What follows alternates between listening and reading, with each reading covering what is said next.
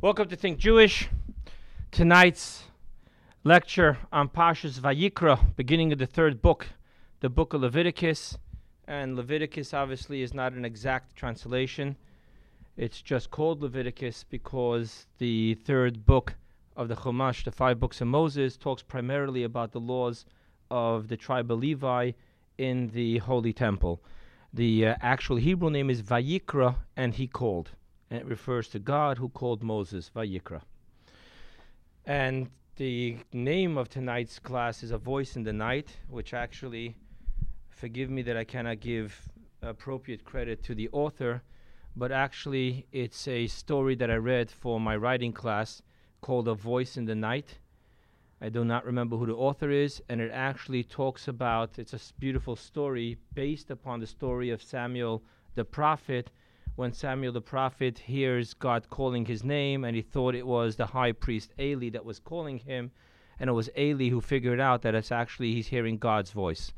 And that builds off that story into a modern day story. It was very, it's beautifully written. It's called A Voice in the Night.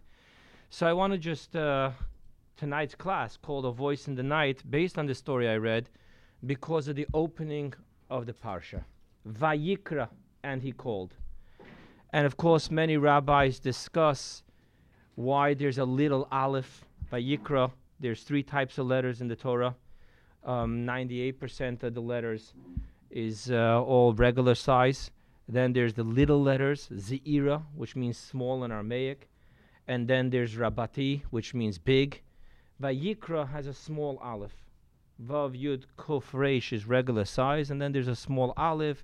We talk about the humility of Moses versus the opposite of humility of Adam, because he has a big aleph in the closing book of Divrei Hayamim Chronicles. But this concept of Vayikra, and God called to Moses. I think almost everyone at some stage in their life awaits for that voice in the night. Almost everyone goes to that questioning what does God want me to do? Am I doing the right thing? Am I in the right area? Am I in the right profession? Am I living in the right country? Am I living in the right state? We always question this. And many of us deeply would like to know what does it mean? You know, some people they're blessed with this concept of, you know, this is my calling. And they're certain about it. This is my calling. The medical field is my calling. The legal field is my calling and they really believe that this is the talent and the passion that God gave them because that is their calling, that is their destiny.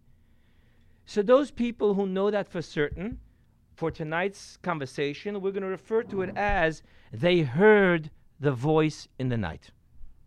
They heard God tell them why your soul was sent down here.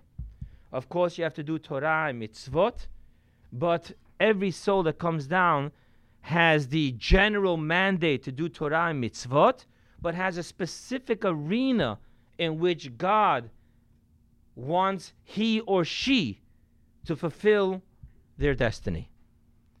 So if you feel that you have your calling and you're passionate about it, and this is why you wake up with enthusiasm, knowing that I'm doing why I was sent down into this world, God bless you. You heard your voice in the night.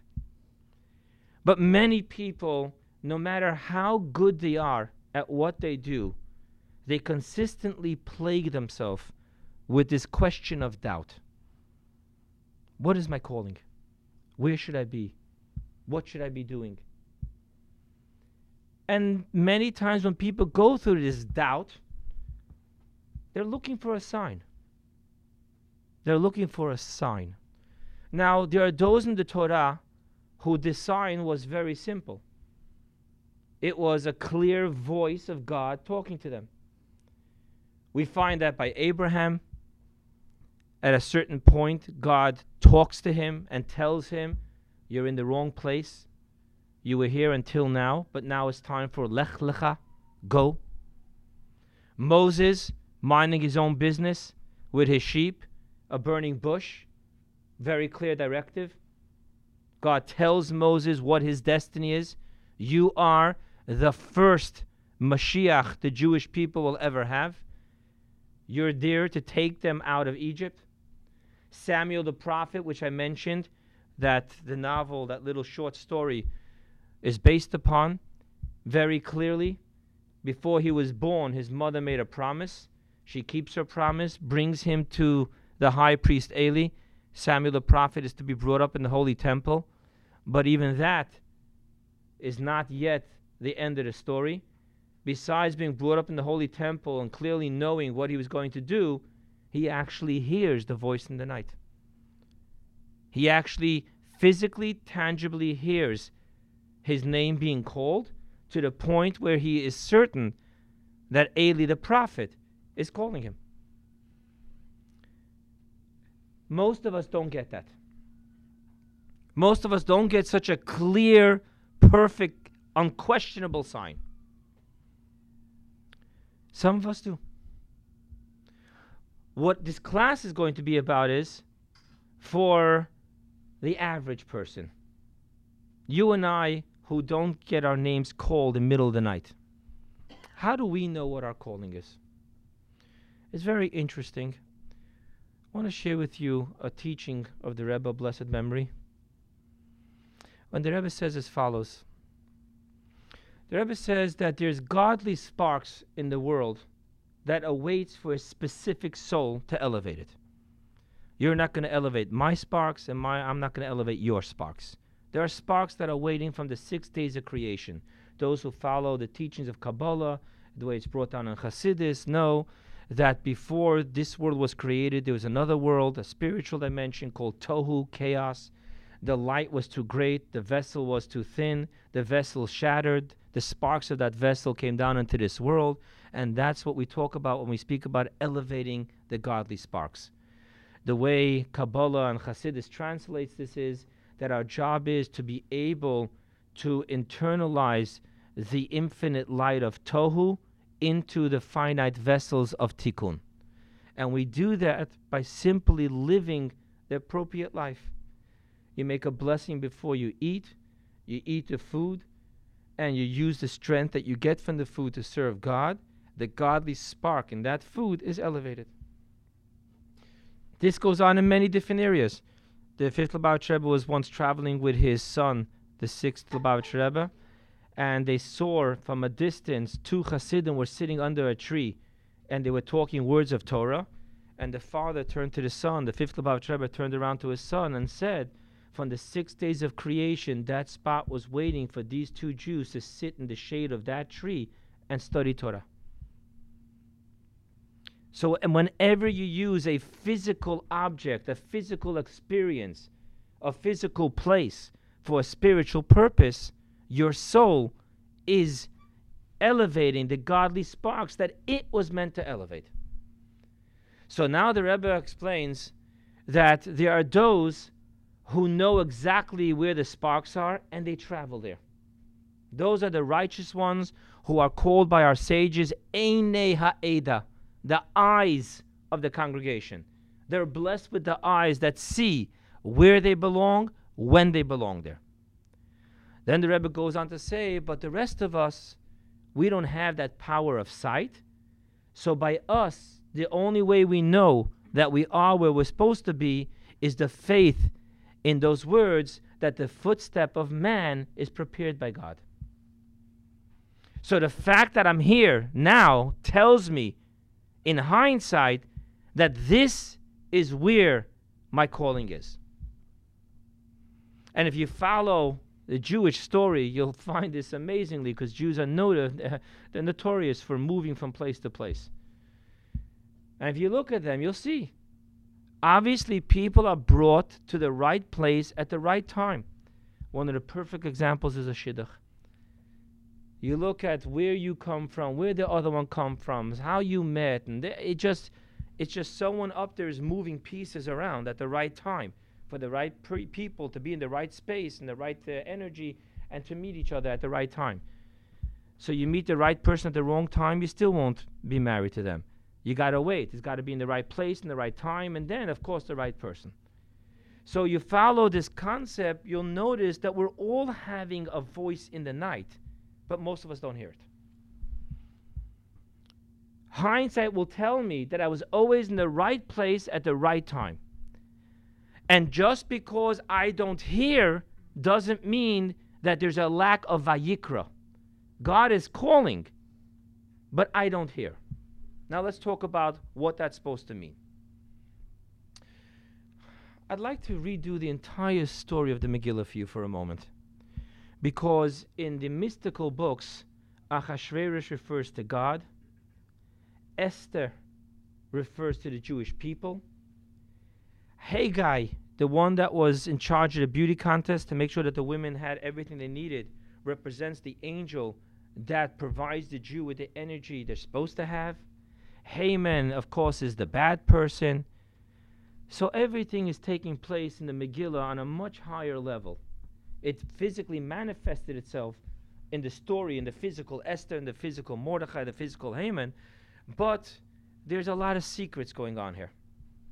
It's very interesting. The Torah, we, we're taught that the Torah is contrary to what we think. We think that the Torah talks to us down here and it hints about things up there. In the book of Kabbalah, it's quite the contrary. The Torah talks about what's going on up there, and it hints to us what's going on down here. Down here is a reflection of what's going on up there. So let's focus for a moment on this beautiful teaching that the Rebbe gave in, I believe it was in 1957. A long, long maamar on that Purim. And the Rebbe introduces us to a very interesting play of the word Achashverosh and a play of the word Esther. Obviously, the Rebbe is quoting sages. Esther, we are taught Esther, the word Esther in the Torah. The Talmud tells us where is Esther hidden in the Torah? Everything that happens in the world has to be hidden in the five books of Moses. So it asks over there, where do we know Haman from? Where do we know Mordechai from? Where do we know Esther from?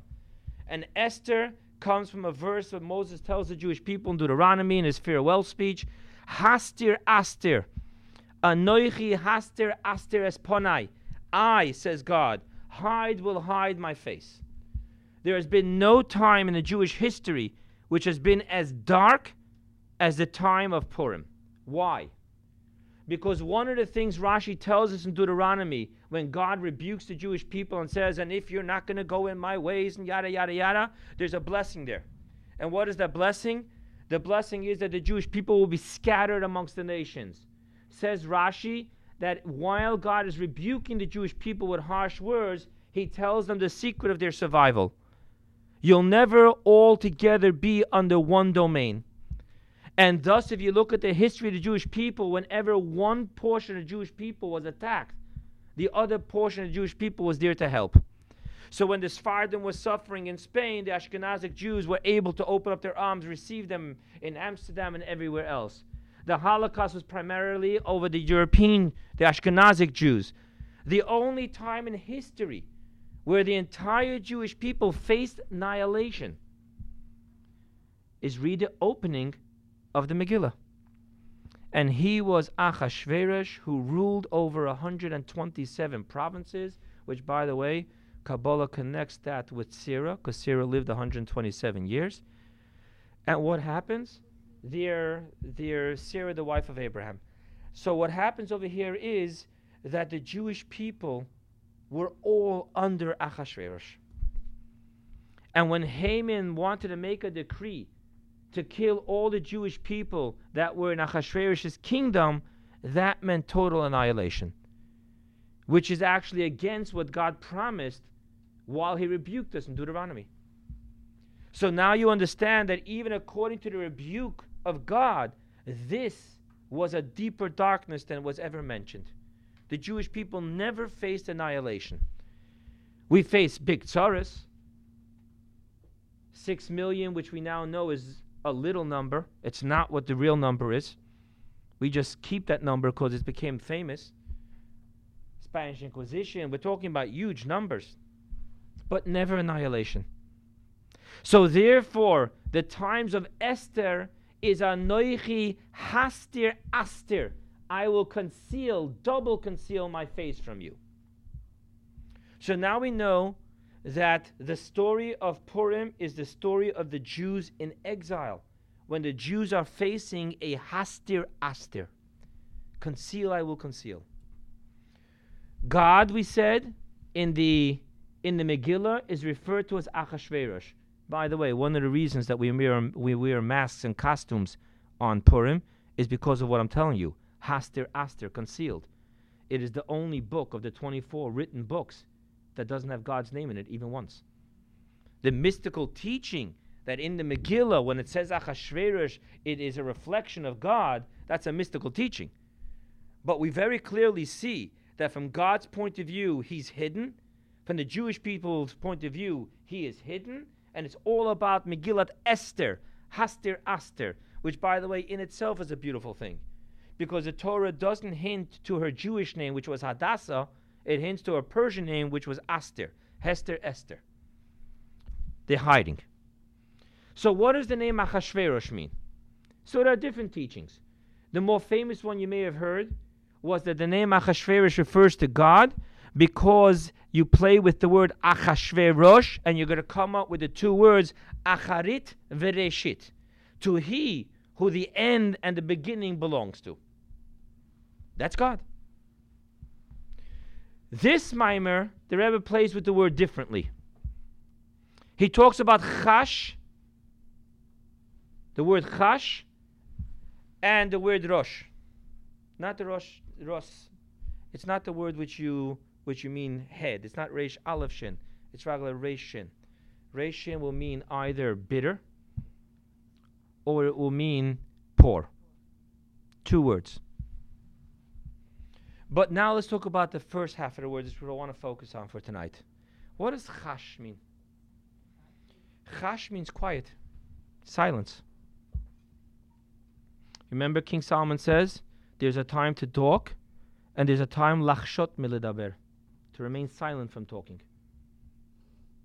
So Achashverosh, just like Haster Aster, just like Esther is talking to us about a time of exile, Achashverosh represents God in the time of exile. And what is the definition of God in the time of exile? Silence. So we're talking about a voice in the night, and we're talking about silence. One of the issues of exile in general and the personal exile is all based upon the silence of the voice in the night. This that we have to live our entire lives without ever being able to tangibly point a finger and say, the voice in the night told me that this is my calling. So I can go ahead and pursue a career. I think it's the right career, putting in all my effort into that. And I'm always asking myself, is this the right calling? I'm sure every one of us, if we're not the one, we have at least one amongst our friends who have danced from one profession to another, finished uh, getting a law degree, is already hopping into another degree. Is it, it just, we don't know. There's nothing that grabs us with a certainty and says, stop, this is your road. Stop checking the other stop signs and the other directional signs. This is your road. Stick to it. And on that road, you'll come across everything and everyone that you need to meet.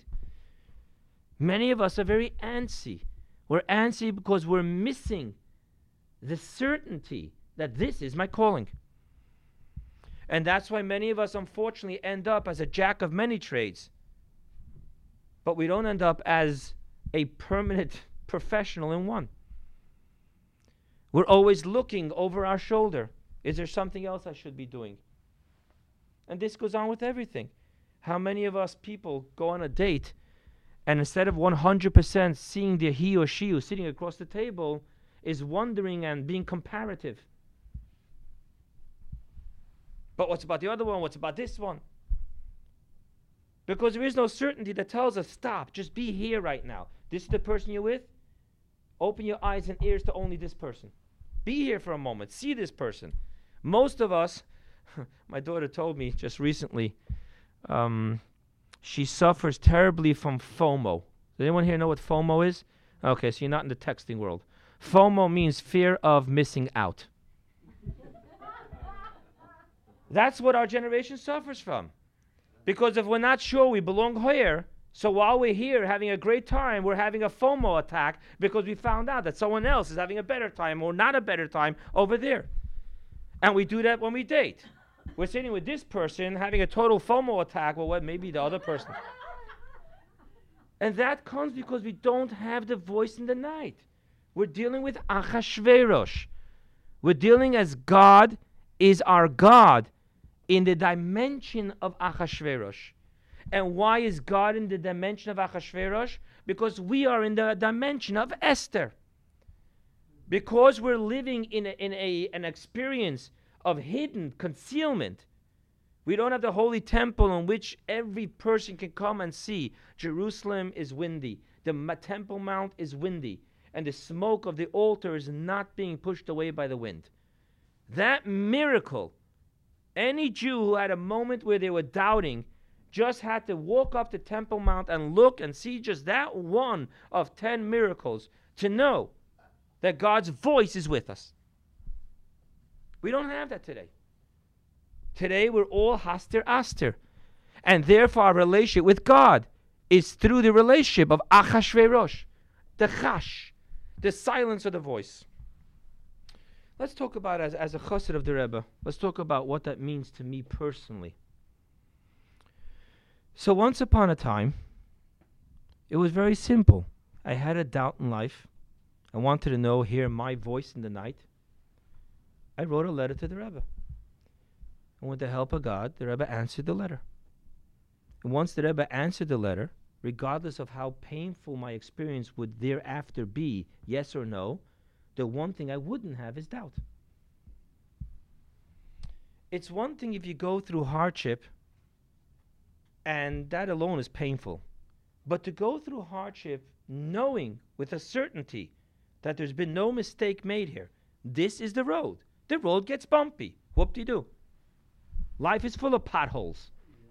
But I know that this is the road that I have to travel. How do I know? Is because Moses, the servant of God of our generation, clearly answered me and circled this choice. This is what? If I wrote in, should I do A, B, or C? And the Rebbe circled one of those A, B, or C's, done. Let it be as hard as it may be. I'm not in doubt that I'm living the wrong life. This is my road. What I do on this road, do I drag my feet? Do I fight with God? Do I just hold his hand and walk with him? That will be my choice. But the road is the right road. What happens after the Rebbe passed away and we can't write a letter to the Rebbe and get a clear answer? What do you do now? You understand how Achashverosh is real to us? Haster Aster? So there's an answer from the Rebbe. The Rebbe in the 1950s, when he first took over leadership, someone asked him a question and he told him that you should go to the gravesite of the Rebbe, my father in law, and you should ask him. So the person answered the Rebbe. uh-uh. I'll ask the Rebbe. I'll go to the gravesite and I'll ask the previous Rebbe. But I'm not going to hear the answer. And, and I, I don't doubt for a moment that a tzaddik doesn't just retire. As the Gemara Masechta Soita says, Moses worked there and he works here. He doesn't, I mean, the Rebbe once said about his father in law that this whole concept of him being in the graveyard right now is nothing more than he moved over his office from Eastern Parkway to Springfield Boulevard. That's all. A tzaddik, his dimension of how he works, no tzaddik just goes to heaven and says, I did my job, God, I'm sorry, now send someone else. A Rebbe continues his work. If not from down here, from up there. So the Chassid didn't doubt that when the Rebbe told him to go to my father-in-law and ask him, that the previous Rebbe will hear him. The problem is that I need an answer. If it's just important to ask the question, mission accomplished. But if I'm asking a question because I need an answer, the fact that the Rebbe can hear me doesn't help me. I need to hear the Rebbe. The voice in the night is not about me talking to God. It's about God talking to me. This week's parsha is not an, and Moses asked God. It's Vayikra, El Moshe. God spoke to Moses. That's what we need. The voice in the night needs to give us direction. So the Rebbe answered him. You go and ask the Rebbe. The Rebbe was talking about the previous Rebbe. And trust that the Rebbe will find a way to answer you. Now, this galut that you have to trust that the Rebbe will find a way to answer you rather than to call up the secretariat and hear, yes, we brought your question into the Rebbe and the Rebbe circled this answer, or the Rebbe said this, or the Rebbe said to tell you this. That's the greatest galut. But the bottom line is that that's the situation we're living with. So the voice of the night today is very different and very difficult. The voice of the night today tells us that it's beyond arrogance for me to believe that I'm going to have what Abraham, Moses, or Samuel the prophet had. So let me go on and tell you again personally. I'm just sharing with you the, this class to me at a personal level. So I have friends who actually literally told me the story where they would go into the Ohel and they would pray to Hashem and ask for guidance, and then they would read the Rebbe the letter, and you'd place it on the gravesite, the question that they had.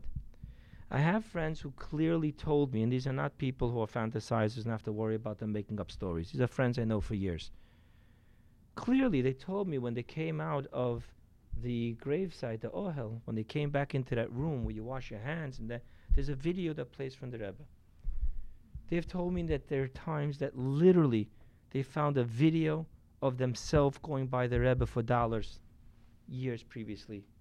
Another friend told me that the Rebbe was talking in that Farbrengen that they were playing on the video exactly about what he was asking the Rebbe. One of the most amazing stories I've ever heard is from a man who lives in Tzvat. And he actually runs over there a school. And he asked the Rebbe in the early years, right after the Rebbe passed away, asked the Rebbe for a clear sign that the Rebbe is still with him in his work, that he works for the Rebbe in the schools in Israel. As he walked out of the Rebbe's, the, what we call the Ohel, the secretary, Rabbi Benjamin Klein, walks over him and tells him, By the way, I have a letter for you from the Rebbe that we just found. What was the letter? For your organization, about 10, 15 years ago, you made a dinner. You asked the Rebbe to send you a letter, a blessing to the dinner and for some reason it ended up in our office and never got to you, and I want to give it to you. This is a story of a man that I know, a man of flesh and blood that I know. These stories are clearly a voice in the night. It's clearly a voice in the night. He asked the Rebbe for a sign that you're with me in my work, that I work for you, and he doesn't even take three steps out of where the Rebbe is buried, and the Rebbe's secretary tells him, We found for you a letter that we never sent you from the Rebbe to your work. That's an amazing story. But let's go back. Not everyone has that story. I personally have asked the Rebbe clearly for a sign in specific situations what to do. And I, I was all excited because of my friends. I was excited that I'm going to walk out of here. I'm going to walk straight in. I'm going to see a video. The Rebbe is going to answer me. The Rebbe is going to tell me. Some secretary is going to walk up to me no secretary, no video, no nada. And now you go crazy, by the way, because faith will drive you over the brink. Because for the next 48 hours, anyone you meet and anyone you speak to, your mind is racing. Okay, this is the Rebbe sending her to me to tell me this. Who, what, when? It, you go nuts. You really go nuts. It's not a joke. Because faith tells you it's real. The Rebbe finds his way to answer you. End the story, period. God tells you where you belong when you belong. But now, because you're looking for a direct voice in the night, you're going bonkers. We're trying to live in a level that we don't live. If I myself am stuck in the depths of Esther, in the depths of Achashverosh, the exile of concealment, the exile of silence, rather than the voice, and for me to say, no, I was just by the Ohel and I broke through all barriers and now there's going to be an open revelation. The voice in the night is coming to talk to me. That's why they created Prozac. it's real. So, why, what am I trying to share here tonight? What I'm trying to share here tonight, there's to be people around you who are to tell you stories. You got to know who's telling you. Some people tell you stories. They opened up a book of the letters of the Rebbe. That book that was never printed yet. The letter was never printed yet. It's all beautiful Baba Mises. It's all part of the Baba Mises. Then there'll be people who are honest. They're honest. They're able to have that. For whatever reason, the Rebbe chose that with this person, I'm okay with relating this way. And then there are going to be people that are going to tell you miracles. They walked out, and then Benjamin Klein, Rabbi Benjamin Klein, walked over and told them, I have a letter from the Rebbe for you. There are going to be people that are going to sit in the tent just not knowing wh- wh- what direction is the voice going to come to me from. And you watch their eyes. Everyone who walks up to them, you see their eyes open up and then shut. Nah, this wasn't it. What is for fact, what is for a fact that Achashverosh exists? What that means in the maamar, what the Rebbe is saying is that God talks to everyone. But for some people, it's through vocal sound, and to some people, it's through silence. And that's the bitterness of exile. The doubt, the doubt of whether there is a voice, or the arrogance that's going to tell God how to talk to you, when to talk to you. We don't have that power. We don't have that power. And sometimes we open up ourselves to stupidity. And then later we blame God. Because faith sometimes masks a very unhealthy naivete.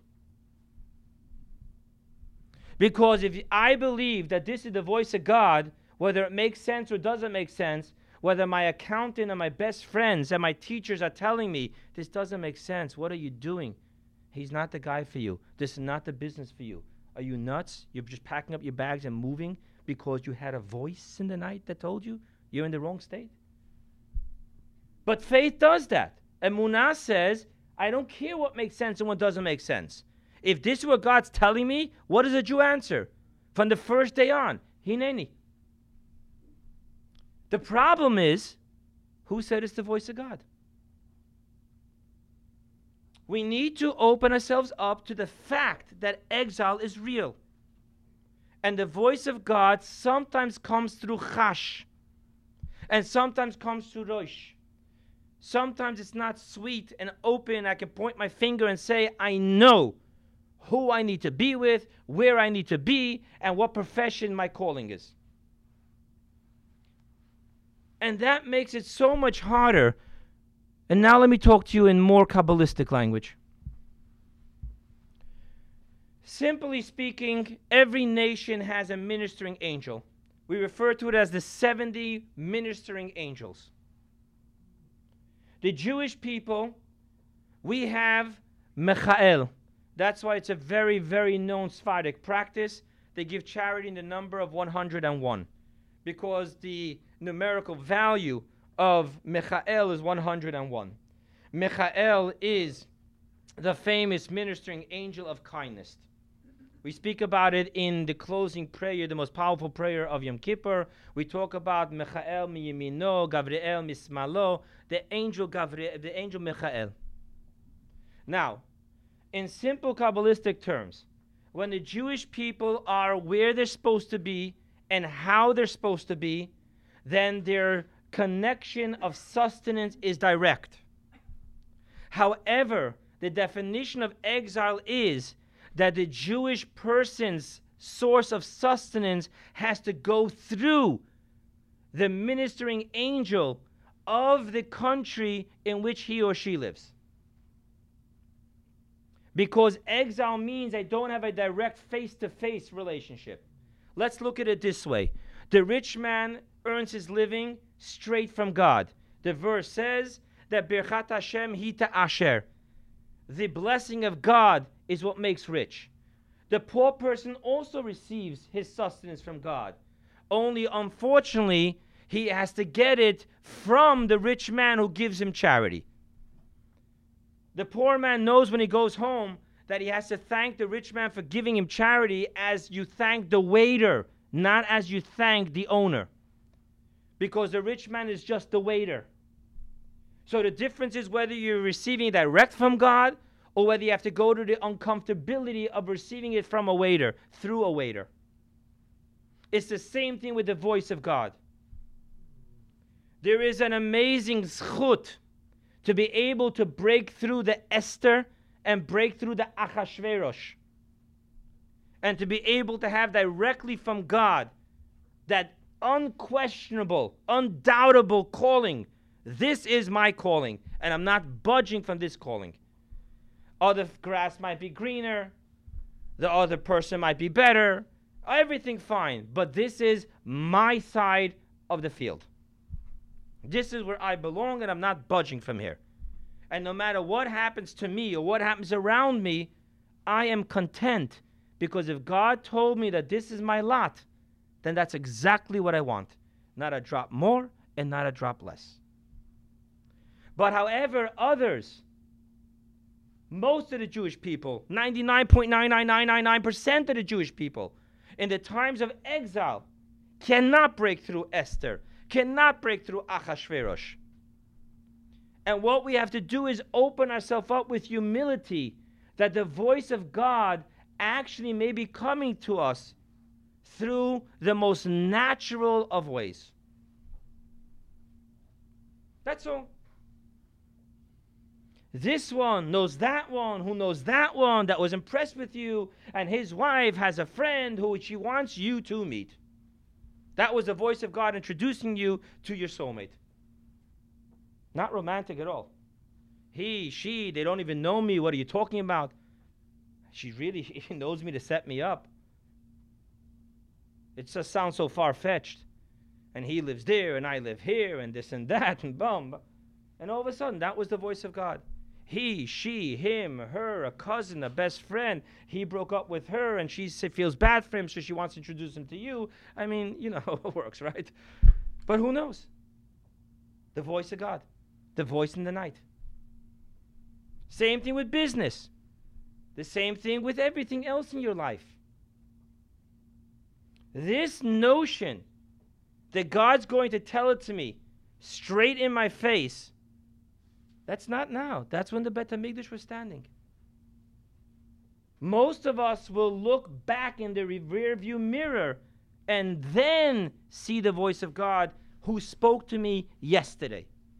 And then we look ahead of us, and again, we don't know where we're going, how we're going. God, is this where you want me?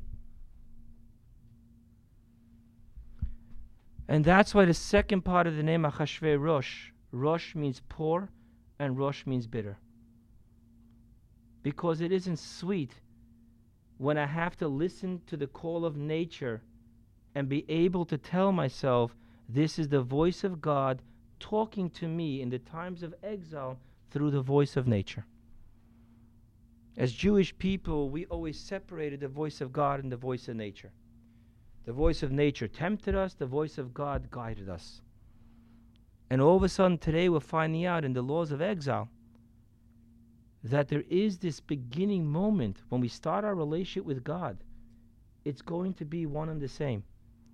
The hand of God in the glove of nature, the voice in the night in the voice of nature. You won't know where you have to be until an unbelievable job opportunity opens up and you're being transferred. And you never thought that you're going to live in that state. And God's telling you, go. In Chabad, we're never going to end up any lecture. We're just talking about the darkness of exile, and the, we, we need to talk about redemption, right? That's what it's all about. So this is what the Rebbe says in that maamar.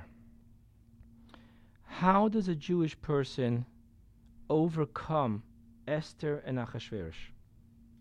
How do we overcome the confusion and the doubt? How can we know in the voice of silence that God's voice is talking to me? The Rebbe's answer is one word total humility. Just total humility. Stop thinking that God has to give you the unbelievable revelation experience. It's okay. If you just live with the Baal Shem Tov's teaching that everything you see and everything you hear is God talking to you. Just be humble.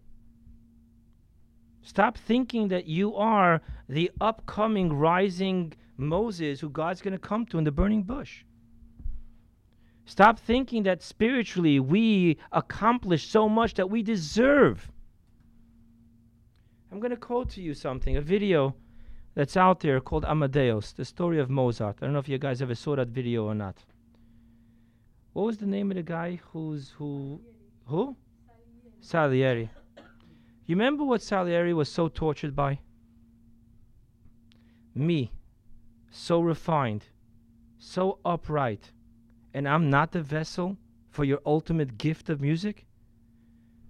That nobody, that guy who has no self respect, the guy who's just a party person, zero refinement, this Mozart, he's the one that you chose to be the conduit for your greatest gift of music in that time or of all times?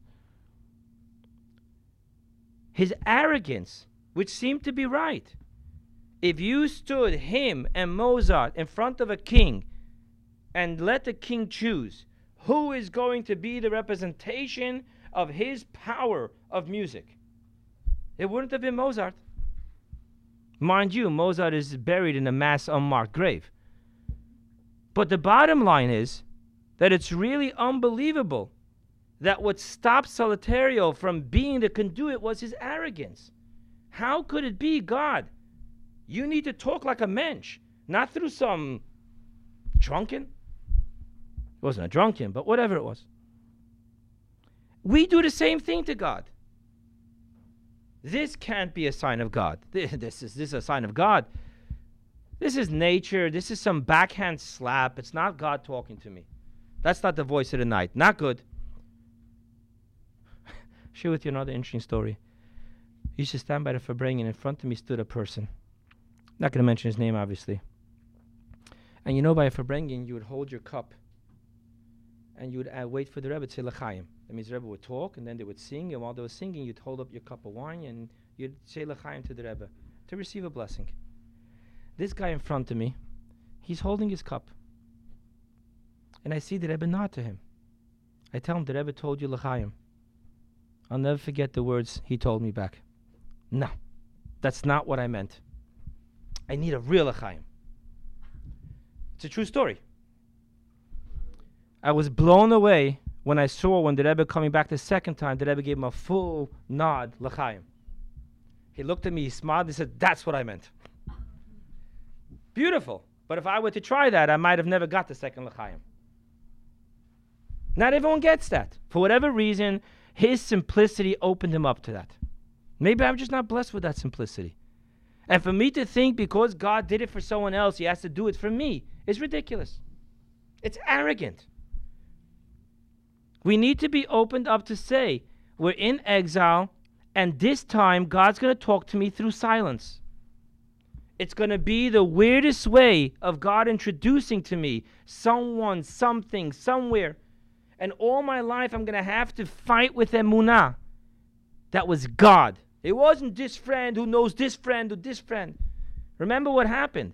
Mordechai was in a very challenging spot. Mordechai didn't have to turn to God. Mordechai had a niece. He should have just gone running to Esther. Mordechai had to face the challenge what do I think is going to happen here? Is it God or is it my connections? Today we live with that challenge. Because every time God talks to us today, it's through the Achashverosh format. And if I'm not going to be humble and say that God is the only speaker in my life, however, God talks to me through many different people, through many different experiences, through many different situations. We'll always have that challenge. Not all of us have the right, the zchut, or the zchut avot, to be able to tell God, no, no, no, no, no, no, no, no, that's not what I meant. I want a full blown l'chaim. Not just a nod like you give everyone. I want to be isolated, personalized. I want you to talk to me and me alone. I want a full blown nod. You, boychik, l'chaim. Not everyone has that. And therefore, voice in the night is all based upon what I started this class with. Can you have a little aleph? Can you be humble? Can you be able to tell Hashem however you choose to talk to me? Of course, I would really prefer if you can make a reservation for a table for two, candlelight dinner, and talk to me. Just tell me what you want from me, where you want from me. You already know my answer is Hineni. I would prefer that, God. If you want to do it at the burning bush again, that's cool. If you want to do it while I'm sleeping and call my name, that's cool too. Whatever you want, God. But I'd really like to have it an appointment for two only you and me. I could tell that to God. But I need a little aleph. And God, if you happen to want to talk to me by the red and blue light flashing behind me, giving me a speeding ticket, telling me, Avrumi, slow down, slow down. What are you rushing in life? Okay, it'll cost me $158. Don't ask me how I know the exact price. But bottom line is, then I have to say, you know what, Hashem? That was a voice in the night. May we only have the sweet and beautiful voice in the night when Mashiach come right away, and we won't have to talk about this achashverosh of quietness and bitterness, but rather open and revealed communication. People, thank you.